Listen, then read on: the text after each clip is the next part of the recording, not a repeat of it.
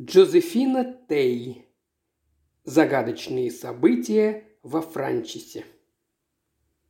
Глава первая. Стояла весна, было четыре часа пополудни, и Роберт Блэр подумывал, не пора ли идти домой. Разумеется, контора будет открыта до пяти, но когда ты единственный Блэр в фильме «Блэр», «Хейвард» и «Беннет», можно позволить себе уйти домой, когда тебе хочется. Адвокатскую контору, которая занимается в основном составлением завещаний, делами по передаче имущества, инвестированием капитала, клиенты редко посещают в конце дня. И если ты к тому же живешь в Милфорде, где последняя почта уходит в 3.45, то всякая деловая активность замирает намного раньше четырех часов. Роберт даже не ожидал телефонных звонков. Все его приятели по гольфу давно уже на поле и подбираются к шестнадцатой лунке. Его никто не мог пригласить к обеду, поскольку в Милфорде приглашения к обеду заранее отправляются по почте. Тетя Лин не позвонит и не попросит купить к ужину рыбу, поскольку по четвергам она всегда после обеда ходит в кино, и фильм, наверное, только начался. Так что Роберт Блэр сидел у себя в конторе, поддавшись общей атмосфере лени, которая охватывает провинциальный городок, весенний вечер, глядел на солнечный зайчик на своем письменном столе, великолепном столе красного дерева с медной инкрустацией, который его дед привез в свое время из Парижа, шокировав этим новшеством всю семью. И размышлял о том, не пора ли идти домой. Луч солнца падал на поднос с чайным прибором. Главе фирмы Блэр, Хейвард и Беннет чай подавали не на дешевом подносе и не в фаянсовой чашке – это был целый церемониал. Ровно в 3.50 мисс Став вносила в его кабинет накрытый белой салфеткой лакированный поднос, на котором стояла чашка чая из дельфского сине-белого фарфора, и на такой же тарелочке лежали два печенья – петтифур по понедельникам, средам и пятницам, и галеты по вторникам и четвергам. Рассеянно глядя на поднос, Роберт думал, что он символизирует преемственность в фирме Блэр, Хейвард и Беннет. Он помнил эту чашку и эту тарелочку с раннего детства. На лакированном подносе кухарка приносила хлеб из булочной, но молодая мать Роберта решила, что это для него слишком низменное назначение и принесла его в контору, чтобы на нем подавались чашка и тарелочка. Салфетка появилась позже, с приходом мистав. Это произошло во время войны и было своего рода революцией. Первая женщина, служащая в конторе солидной адвокатской фирмы, худая, нескладная девица, которая все принимала очень близко к сердцу. Фирма довольно легко перенесла это потрясение, и теперь, по прошествии четверти столетия, трудно было даже представить, что худая, седовласая и исполненная достоинства мисс Тав когда-то была сенсационным новшеством. Собственно говоря, она никак не повлияла на заведенный в конторе порядок, если не считать появление салфетки. Дома у миста в тарелке никогда не ставили прямо на поднос или на стол, если на то пошло, и пирог никогда не клали прямо на тарелку. Под них обязательно подкладывали льняную или бумажную салфеточку. Так что мисс Став неодобрительно смотрела на голый поднос, тому же она считала, что рисунок на черном лаке отвлекает внимание, портит аппетит и вообще ни к чему. И вот однажды она принесла из дому салфетку, такую, на которую пристала класть еду. Отец Роберта, а ему очень нравился лакированный поднос, взглянул на чистую белую салфетку и был тронут стремлением юной мисс Став сделать что-то полезное для конторы. И салфетка осталась, и теперь уже превратилась в неотъемлемую часть обихода конторы, наравне с картотекой, вывеской входа и ежегодным гриппом мистера Хезелайна. И вдруг, глядя на бело-голубую тарелочку, где несколько минут назад лежало печенье, Роберт опять испытал странное чувство. Оно не имело никакого отношения к галетам, которые он съел, по крайней мере, не имело к ним непосредственного отношения – Скорее, оно проистекало из сознания неизменности раз и навсегда заведенного порядка, из безмятежной уверенности, что в четверг ему подадут галеты, а в понедельник пяти фур. До сих пор Роберта Блэра вполне устраивали и безмятежность, и неизменность. Ему нравилась тихая жизнь в городке, где он вырос и где кругом были друзья. Он и сейчас не хотел для себя другой жизни, но однажды у него в голове мелькнула странная, неуместная и незваная мысль. «И это все, что мне суждено?» Потом она приходила еще не раз. При этой мысли у него сжималось сердце, и он испытывал почти такой же страх, какой бывало его охватывал в детстве при мысли о неотвратимом визите к зубному врачу. Роберт был удивлен и раздосадован. Он всегда считал, что он счастлив и доволен жизнью. Откуда же эта несвойственная ему мысль? Откуда это тоскливое чувство в груди? Чего ему не хватает? Жены? Но он мог бы жениться, если бы захотел. Наверное, мог бы. В Милфорде полно незамужних девиц, и они весьма благосклонно к нему относятся. Любящие матери? Но какая бы мать могла любить его больше, чем тетя Лин? Дорогая тетя Лин, которая не знает, как ему угодить. Богатство? Ну разве хоть в жизни он отказывал себе в чем-нибудь, даже если это было ему непосредством? Нет, по его понятиям он достаточно богат. Приключений? Но он никогда не хотел приключений, ему хватало охоты и игры в гольф. Они давали ему все сильные чувства, в которых он нуждался. Тогда что же? Откуда эта мысль? И это все, что мне суждено? Глядя на голубую тарелочку, Роберт пытался разобраться в себе. Может быть, каждодневное ожидание чего-то удивительного, которое живет в ребенке, у взрослого человека уходит в подсознание и поднимается на поверхность только после 40 лет, когда возможность его осуществления становится маловероятной. Да нет, он надеется, что будет жить так, как живет до самой смерти. Роберт еще мальчиком знал, что будет служить в семейной фирме и когда-нибудь займет место отца. И ему было жаль других мальчиков, которых не ожидала заранее подготовленная для них ниша в жизни, у которых не было полного друзей и воспоминаний Милфорда и не было чувства преемственности, которое ему гарантировала фирма Блэр, Хейвард и Беннет. Хейварда в фирме давно не было, еще с 1843 года, но молодой отпрыск семейства Беннетов, Невель, занимал маленькую комнатку, примыкавшую к кабинету Роберта. Именно занимал. Маловероятно, чтобы он там что-то делал. Его больше всего интересовало сочинение стихов, и стихи эти отличались столь яркой оригинальностью, что их не мог понять никто, кроме самого Невеля. Роберт не одобрял стихов Невеля, но и не принуждал молодого человека работать, хорошо помня, что когда он сам занимал эту комнатку, то целыми днями отрабатывал удары клюшками для гольфа, целясь в кожаное кресло. Солнечный луч соскользнул с края тарелочки, и Роберт решил идти домой. Если он уйдет сейчас, то солнце еще будет освещать левую сторону главной улицы Милфорда, а Роберт очень любил гулять по освещенной вечерним солнцем главной улице. Не то чтобы Милфорд был особенно красив. Таких городков в Англии, наверное, сотни – но всем своим немудреным обликом он как бы олицетворял лучшие черты английской провинциальной жизни. Старый дом, построенный в последние годы правления Карла II, в котором помещалась адвокатская контора Блэр, Хейвард и Беннет, выходил фасадом прямо на улицу, которая плавно спускалась на юг, поочередно демонстрируя все архитектурные стили последних столетий. Кирпичные постройки эпохи короля Георга – деревянные постройки с белыми полосами, штукатурки времен королевы Елизаветы, каменные здания викторианской эры и, наконец, в самом конце улицы виллы времен короля Эдуарда, скрытые от глаз стеной больших вязов. Кое-где среди розовых, белых и коричневых стен виднелись фасады из темного стекла, бросавшиеся в глаза, как разодетая парвеню на званом обеде в аристократическом доме, но сдержанное достоинство окружающих зданий притушало их вызывающий блеск. Даже многочисленные торговые заведения не обезобразили Милфорд.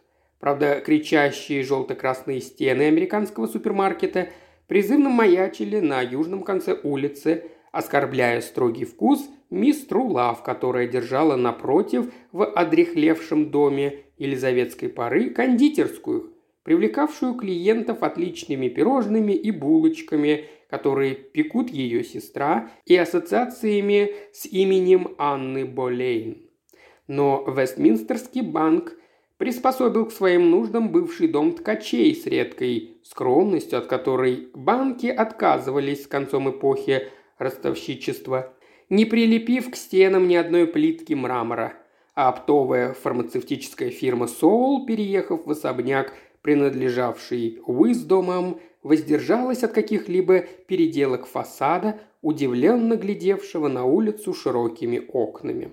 Это была красивая, шумная и веселая улица, усаженная подстриженными липами, которые росли прямо на проезжей части, и Роберт Блэр ее очень любил.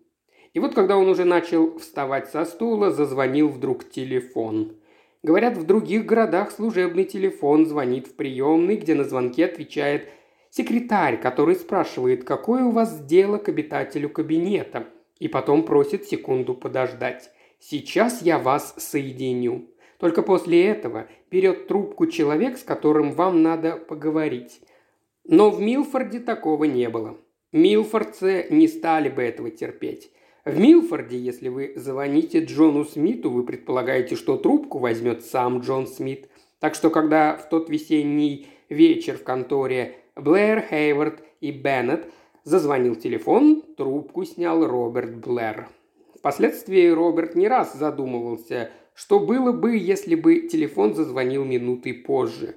За эту минуту, за эти пустяковые 60 секунд он успел бы снять с вешалки пальто, заглянуть в комнату напротив и сказать мистеру Хезелтайну, что он пошел, ступить на освещенную поздним солнцем улицу и сделать по ней несколько шагов. На телефонный звонок ответил бы мистер Хезелтайн и сказал бы, что мистера Блэра уже нет. Женщина, которая звонила, повесила бы трубку и позвонила бы кому-нибудь еще, и Роберт Блэр не имел бы никакого отношения к дальнейшим событиям. Но телефон зазвонил вовремя, и Роберт поднял трубку. «Это мистер Блэр?» прозвучал в трубке контральто, который, как почувствовал Роберт, принадлежал женщине, обычно уверенной в себе, но сейчас находящейся в некоторой растерянности. «Как хорошо, что я вас застала. Я боялась, что вы уже ушли. Мистер Блэр, мы с вами не знакомы. Меня зовут Шарп. Марион Шарп. Я живу с матерью во Франчесе. Знаете, дом на Ларбордской дороге?»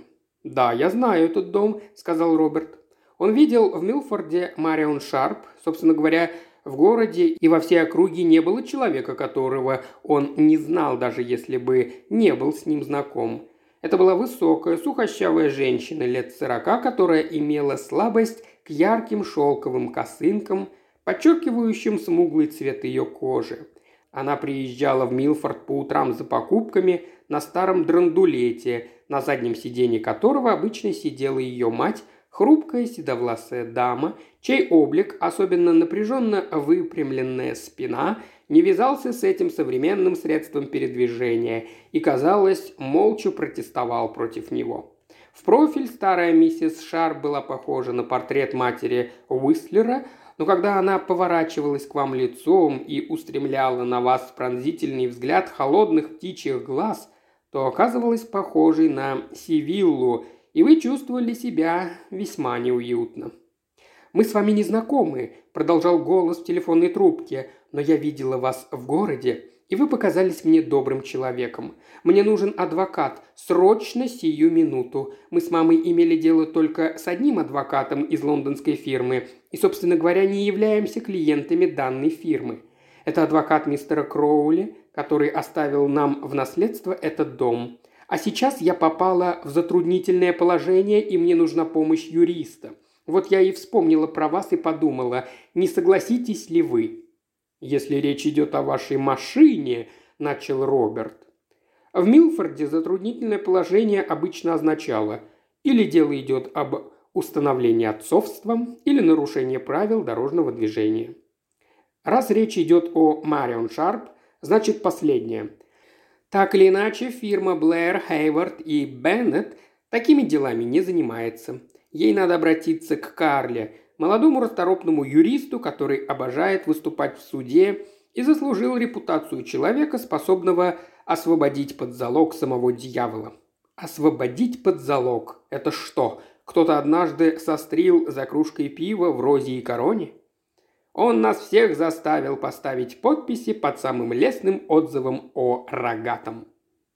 Если речь идет о вашей машине... Машине? Непонимающе повторила Марион Шарп. «А, вот вы о чем. Нет-нет, ничего подобного. Дело гораздо серьезнее. Им занимается Скотланд-Ярд». «Скотланд-Ярд?» Для мирного провинциального адвоката и джентльмена Роберта Блэра Скотланд-Ярд был таким же экзотическим понятием, как занаду Голливуд или парашютный спорт. Как подобает законопослушному гражданину, он был в наилучших отношениях с полицией. Иногда он играл в гольф с местным начальником полиции Хэллолом, и тот, почувствовав, что выиграл партию, порой рассказывал ему маленькие секреты своей службы. Этим и исчерпывалось знакомство Роберта с уголовным миром и Скотланд-Ярдом. «Не пугайтесь, я никого не убила», – поспешно сказала Марион Шарп. «Какое же обвинение вам предъявляют?» Какое бы обвинение ей не предъявляли, это явно по линии Карли. Надо сплавить ее Карли. Нет, в убийстве меня не обвиняют. Меня обвиняют в похищении человека. Но я не могу вдаваться в объяснение по телефону. Так или иначе, мне нужна помощь юриста незамедлительно. «Но мне кажется, что вам нужна совсем не моя помощь», – сказал Роберт. «Я не разбираюсь в уголовном праве. Моя фирма просто некомпетентна вести такое дело. Вам лучше обратиться к...»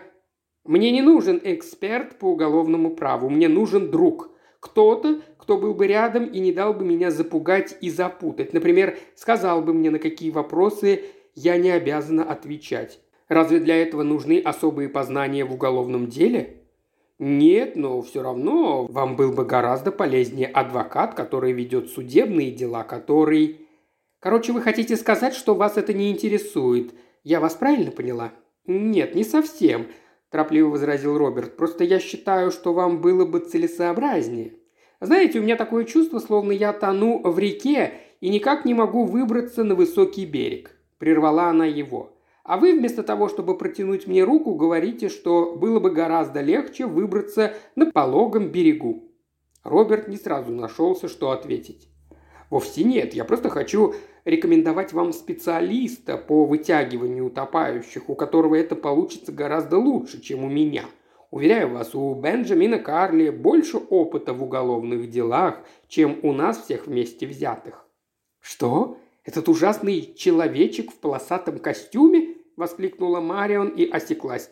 «Простите», – проговорила она через секунду, – «я сказала грубость. Но дело в том, что я позвонила вам не потому, что жду от вас каких-то немедленных полезных действий». «Так уж и не ждешь», – подумал Роберт. «А потому что я в беде и нуждаюсь в совете человека, с которым у меня был бы общий язык. И мне кажется, мистер Блэр, что мы с вами найдем общий язык, Пожалуйста, мистер Блэр, приезжайте. Вы срочно мне нужны. У нас в доме люди из Скотланд-Ярда. Впоследствии, если вы решите, что это дело не для вас, вы сможете передать его другому адвокату. А может быть, никакого дела и не будет. Если вы приедете и проведете час в роли моего юридического консультанта, или как это у вас называется, на этом все и кончится. Неужели вы не можете оказать мне такую услугу? Что ж, подумал Роберт Блэр, почему бы и нет. Он был мягкий человек и не мог отказать в такой, в общем-то, разумной просьбе. И она оставляет ему лазейку на случай, если дело окажется чересчур заковыристым. По правде говоря, ему не так уж и хотелось сплавить ее Карле. Конечно, ее возражение насчет полосатых костюмов большого веса не имеет, но все-таки можно ее понять. Если ты совершил что-то неблаговидное и хочешь избежать последствий, тогда Карли для тебя дар судьбы, но если ты попал в непонятную тебе передрягу, безо всякой вины не имеет смысла искать помощи у нагловатого и пронырливого Карли. И все же, Положив трубку, Роберт пожалел, что он не наделен внешностью Кальвина или Калибана. Тогда незнакомые дамы, попав в трудное положение, не бросались бы к нему за помощью. Как это понимать? Похищение, размышлял Роберт по дороге в гараж на Син-Лейн, где он держал свою машину. Кажется, в английских законах даже нет такой статьи. И кого могла похитить Марион Шарп? Ребенка? Ребенка, которого ждет большое наследство? Хотя мать с дочерью и жили в большом доме, у него создалось впечатление, что они весьма стеснены в деньгах. Или они решили, что с каким-то ребенком жестоко обращаются родители. Это вполне вероятно. У старухи лицо фанатички, да и сама Марион Шарп, казалось, бестрепетно взошла бы на костер, если бы сожжение заживо не вышло из моды. Да, скорее всего, они совершили какое-нибудь неразумное действие из филантропических соображений, как это сформулировано у Гарриса и Уишера, незаконное удержание с целью лишить законных прав родителя или опекуна. Роберт не мог вспомнить, как это квалифицируется в кодексе, как уголовное преступление, за которое наказывают тюремным заключением или просто проступок. Обвинение в похищении и задержании против воли жертвы в последний раз осквернило досье фирмы в декабре 1798 года, когда владелец поместья Лессоу после обильных возлияний отлично выдержанным кларетом перекинул через седло мисс Греттон и умыкнул ее прямо с бала в отчим доме. Но в его намерениях ни у кого сомнений не было. Ну что ж, внезапное вторжение Скотланд-Ярда наверняка заставит похитительниц одуматься. Но почему Скотланд-Ярд? Недоуменно подумал Роберт. Неужели они похитили ребенка из такой высокопоставленной семьи, что делом занялось главное управление полиции? В Син-Лейн Роберт, как всегда, оказался втянутым в военные действия, но сумел уклониться от роли арбитра. Этимологически слово «син», если читателя это интересует, является просто искажением слова «сент», но жители Милфорда придерживались своей собственной точки зрения на происхождение этого названия.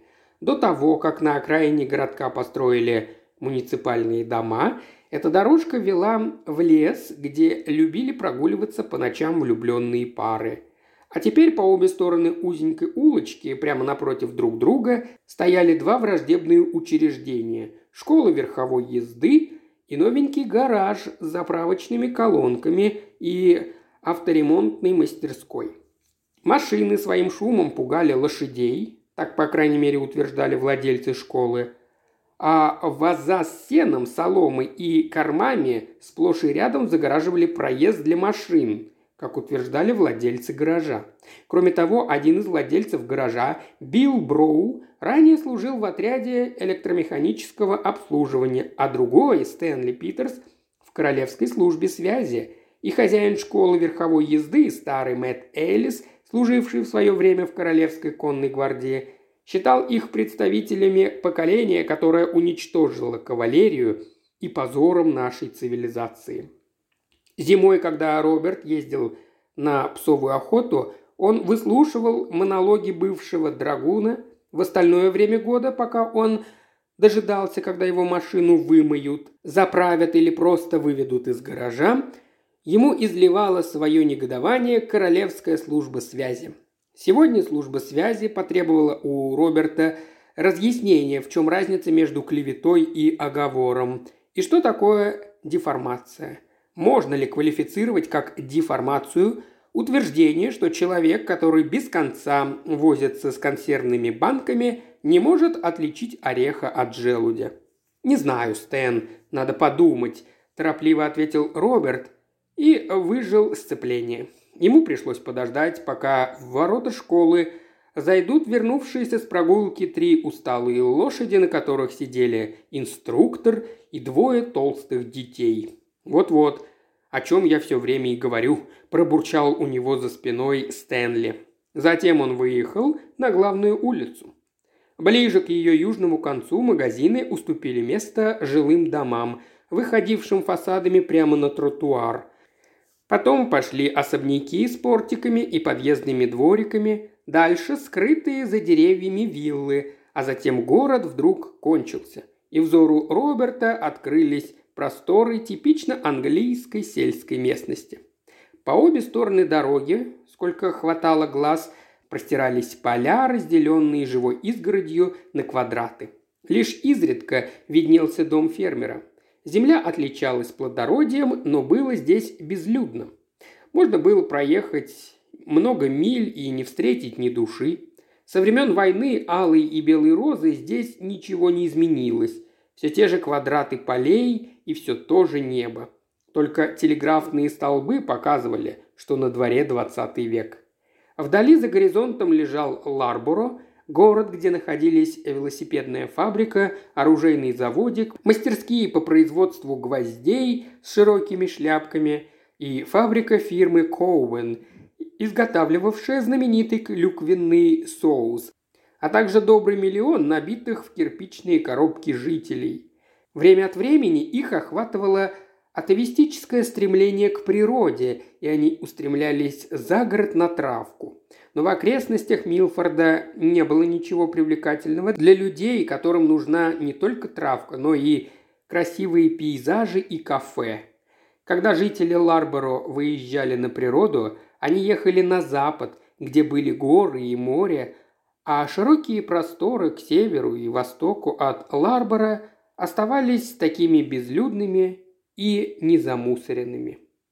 Это были скучные места, и сама их невыразительность спасала их от цивилизации. В двух милях от Милфорда по дороге стоял дом под названием Франчес. Он торчал посреди открытого пространства, как телефонная будка.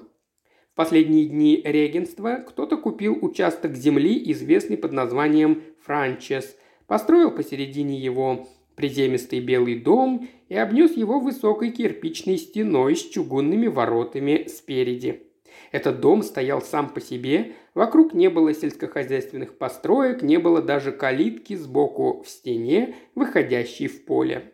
Конюшня по обычаю того времени находилась позади дома, но внутри двора. Дом, казалось, был заброшен сюда волей случая, как детская игрушка, валяющаяся у обочины дороги. В доме много лет жил какой-то старик, видимо, один и тот же, но поскольку обитатели Франчиса всегда ездили за покупками в Хэм-Грин, деревню, стоявшую по направлению Кларбора, их никогда не видели в Милфорде.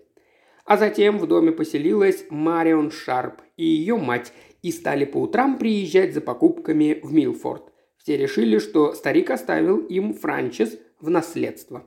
«Сколько они здесь уже живут?» – подумал Роберт. Три года? Четыре?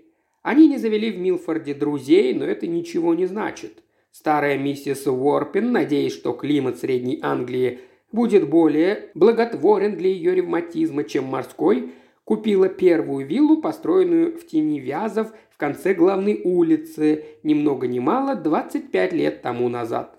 О ней все еще говорили. Та леди, что переехала из Веймута, между прочим, на самом деле переехала из Суэнеджа. Да, дочь с матерью не искали знакомств. Им, казалось, вполне хватало друг друга. Раза два Роберт видел, как Марион играет в гольф с доктором Бортуиком. Она играла в мужской манере, и у нее было резкое движение кисти, как у профессионала. Это все, что знал о ней Роберт. Подъехав к высоким чугунным воротам Франчеса, Роберт увидел там еще две машины. Одна из них была столь незаметной, чистой и скромной, что, несомненно, принадлежала полиции. «Где еще в целом свете?» – подумал Роберт, выходя из машины. Полицейские так стараются не бросаться в глаза и вести себя благопристойно. Вторая машина принадлежала начальнику местной полиции Хелему, который так хорошо играл в гольф. В ближайшей к Роберту машине сидели три человека – шофер, пожилая женщина и очень молоденькая девушка, почти ребенок. Шофер поглядел на Роберта спокойным, как будто рассеянным, но все же с замечающим взглядом полицейского и отвел глаза. Лица двух женщин на заднем сиденье Роберт не разглядел. Высокие чугунные ворота были закрыты. Роберт не помнил, чтобы когда-нибудь видел их распахнутыми – и он с любопытством толкнул одну из створок. Чугунное кружево ворот было обито изнутри листовым железом каким-то викторианским владельцем, не желавшим, чтобы его дом открывался посторонним взглядом. Через высокую кирпичную стену, окружавшую дом, виднелась лишь крыша и каминные трубы, так что Роберт сейчас увидел дом впервые. Первым его чувство было разочарование. Дело здесь даже не в том, что дом давно не ремонтировался и пришел в упадок, хотя это сразу бросалось в глаза, а в том, что это было на редкость некрасивое строение. Или его построили слишком поздно, когда изящный стиль эпохи регенства уже исчерпал себя, или его просто строил бездарный архитектор, у которого не было чувства пропорции. Он использовал приемы своей эпохи, но они ему явно были чужды. И все в доме было как-то не так. Окна слишком маленькие, а простенки слишком большие, входная дверь слишком широкая, а ступени, ведущие к ней, слишком высокие. В результате дом, вместо того, чтобы, подобно другим постройкам того периода, излучать довольство, хмуро таращился каким-то враждебным вопросительным взглядом. Роберт прошел через двор к негостеприимной двери, подумав, что дом напоминает ему сторожевого пса, который проснулся, услышав шаги постороннего человека, поднялся на задние лапы и размышляет, броситься ему на него или просто залаять. У дома было точно такое же выражение. «А что ты тут, собственно говоря, делаешь?» Роберт не успел нажать кнопку звонка, как дверь отворили, и не горничная, а сама Марион Шарп. «Я увидела вас в окно», – сказала она, протягивая ему руку. «Мама прилегла после обеда, и я боялась, ваш звонок ее разбудит. Надеюсь, нам удастся покончить с этим делом до ее пробуждения. Тогда она об этом и не узнает. Большое вам спасибо, что приехали». Роберт произнес в ответ какую-то незначащую фразу, заметив, что у Марион вовсе не карие цыганские глаза, как он предполагал, а зеленовато-серые. Они вошли в прихожую, на полу лежал коврик. «Полиция!» – сказала она и открыла дверь в гостиную. Роберт предпочел бы сначала поговорить с ней наедине и разобраться в обстановке, но теперь было уже поздно. Видимо, так она и задумала. Начальник полиции Хеллом со смущенным видом сидел на стуле, а у окна непринужденно откинулся в великолепном хэплуайтском кресле сам Скотланд-Ярд в лице высокого, довольно молодого человека в хорошо пошитом костюме. Хелем и Роберт обменялись кивками. «Значит, вы знакомы с инспектором Хелемом», – сказала Марион, – «а это следователь Грант из главного управления». Роберт отметил, что она сказала не Скотланд-Ярд, а главное управление. Что это значит? Или ей уже приходилось иметь дело с полицией, или ей просто не хотелось произносить сенсационное слово «Скотланд-Ярд». Грант пожал Роберту руку и сказал, «Я очень рад, что вы приехали, мистер Блэр, и не только за мисс Шарп, но и за себя». «За себя?» Я просто не мог приступить к делу, пока у мисс Шарп нет какого-то помощника. Если не адвоката, то хотя бы друга. Но то, что вы адвокат, сильно упрощает дело. Так-так, а в чем вы ее обвиняете? «Пока мы ее ни в чем не обвиняем», – начал Грант, но Марион перебил его. «Меня обвиняют в том, что я похитила девочку, насильно держала ее в доме и подвергала побоям».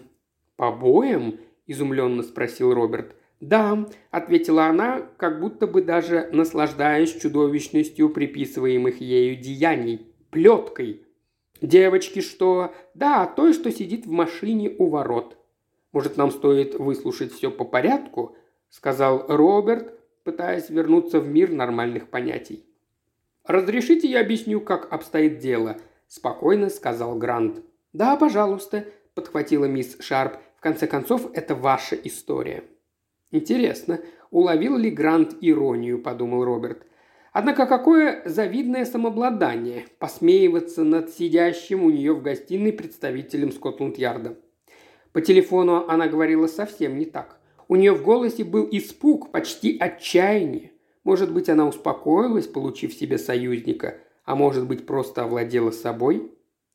Перед самой Пасхой, начал Грант, словно цитируя полицейский протокол, Девушка по имени Элизабет Кейн, которая живет с опекунами на окраине Элсбери, приехала на несколько дней погостить в Ларборо.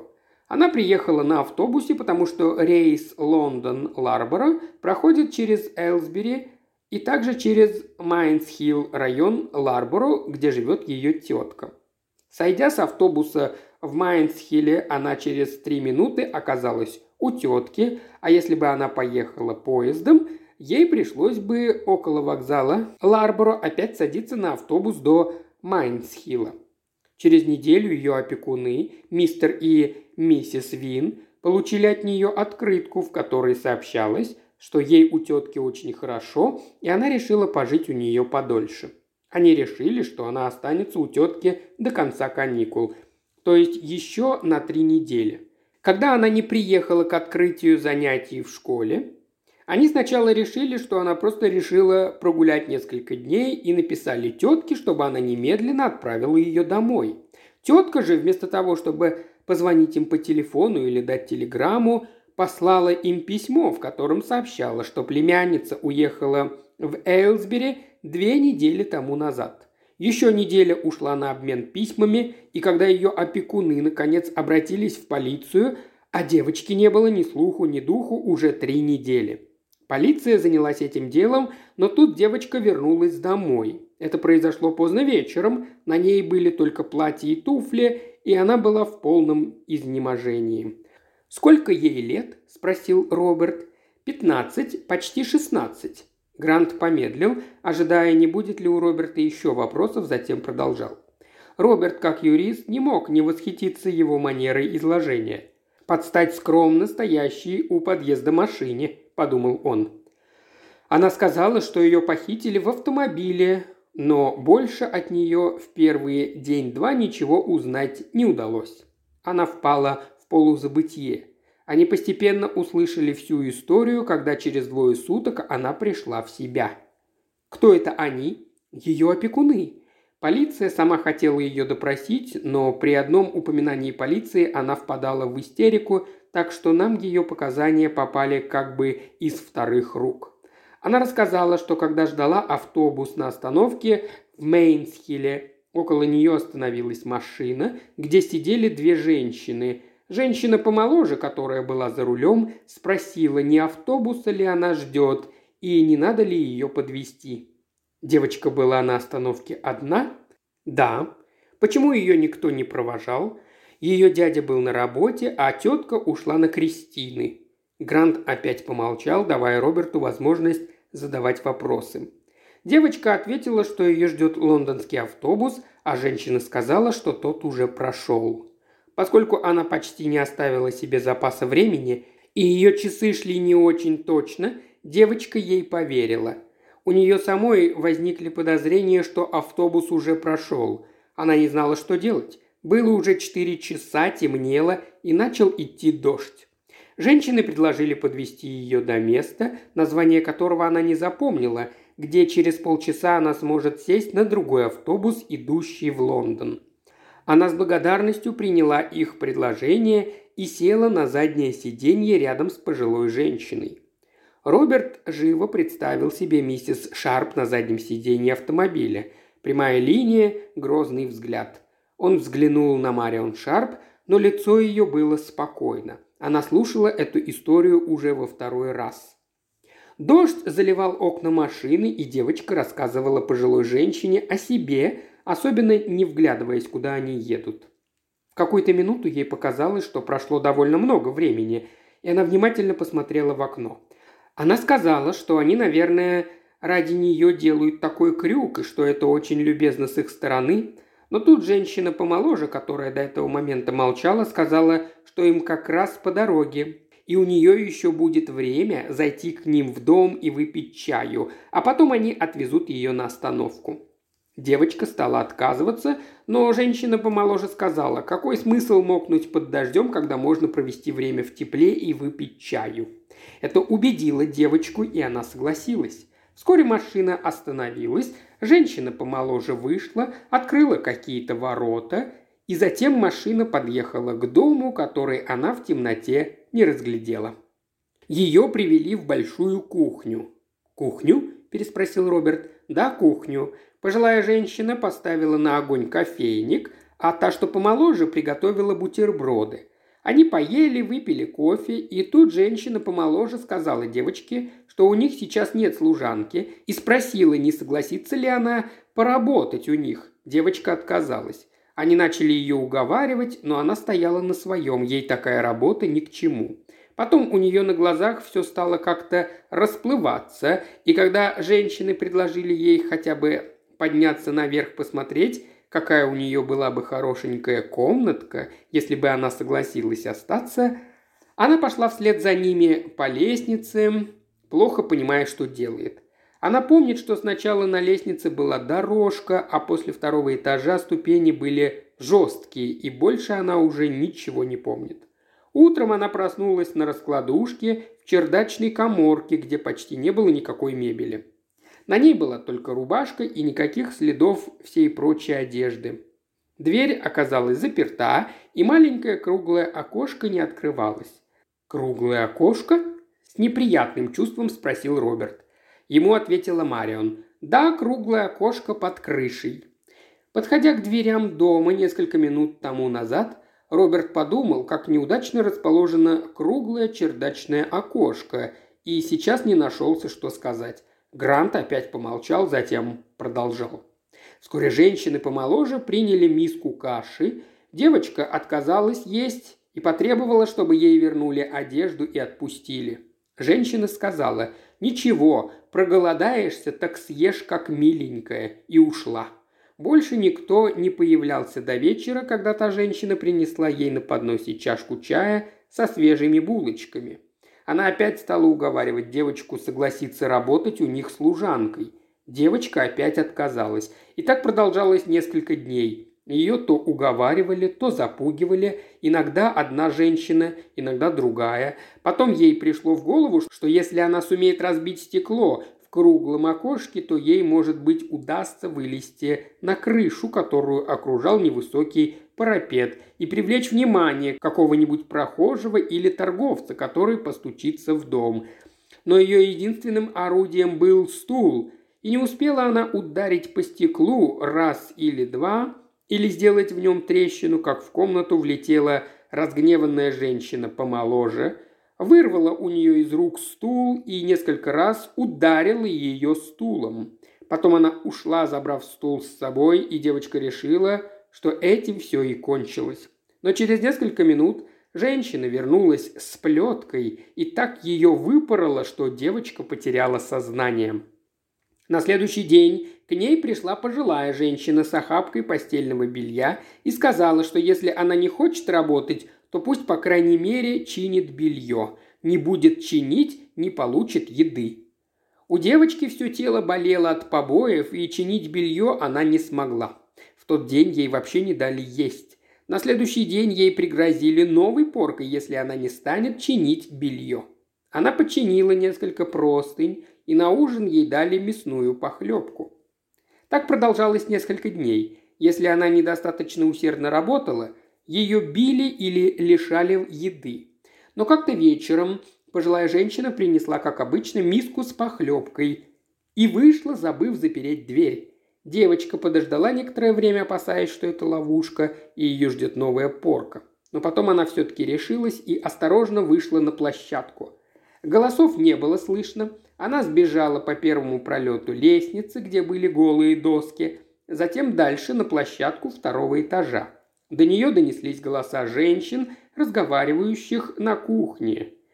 По последнему пролету лестницы она спустилась на цыпочках и бросилась к двери. Дверь оказалась не запертой, и девочка выбежала в темноту.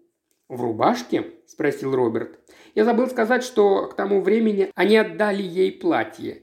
Чердак не отапливается, и если бы на ней была одна рубашка, она бы, наверное, умерла» если верить ее истории. Совершенно справедливо, если верить ее истории. И не сделав своей обычной деликатной паузы, Грант продолжал. Больше она почти ничего не помнит. Она говорит, что долго шла в темноте, но машин мимо нее не проезжала, и она не встретила ни одного человека. Затем, когда она вышла на шоссе, Ее увидел в свете фар водитель грузовика, остановился и подобрал ее. Она так устала, что в кабине сразу заснула. Она проснулась, когда почувствовала, что ее высаживают из кабины. Водитель со смехом сказал, что она похожа на куклу, из которой вывалилась набивка. Кругом все еще было темно. Водитель сказал, что это то самое место, куда она просила ее отвезти, и уехал. Вглядевшись, она узнала знакомую улицу. Оттуда до ее дома было две мили. В это время часы на башне пробили одиннадцать часов. Домой она пришла около полуночи. Уважаемый слушатель, ты прослушал ознакомительный фрагмент аудиокниги. Желаешь продолжить слушать аудиокнигу?